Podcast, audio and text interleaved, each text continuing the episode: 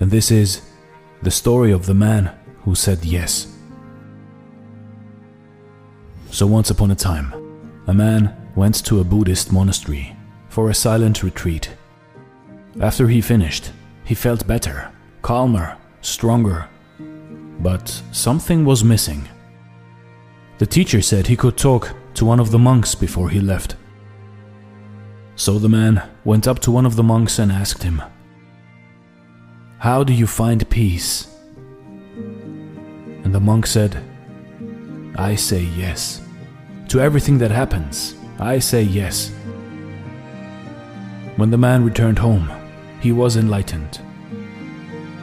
The man is Kamal Ravikant. He later said, Most of our pain, most of our suffering, comes from resistance to what is. Life is. And when we resist what life is, we suffer. When you can say yes to life, surrender to life and say, okay, what should I be now? And that is where power comes from.